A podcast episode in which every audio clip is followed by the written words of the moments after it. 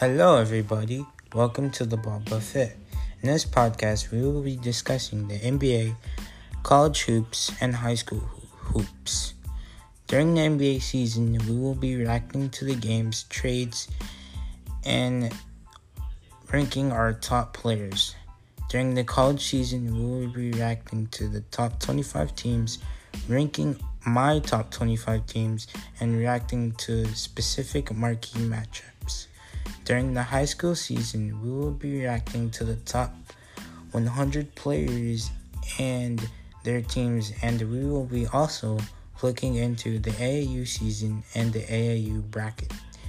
I hope you enjoy this podcast and have fun listening to it. Thank you, and I hope you will come back for episode one.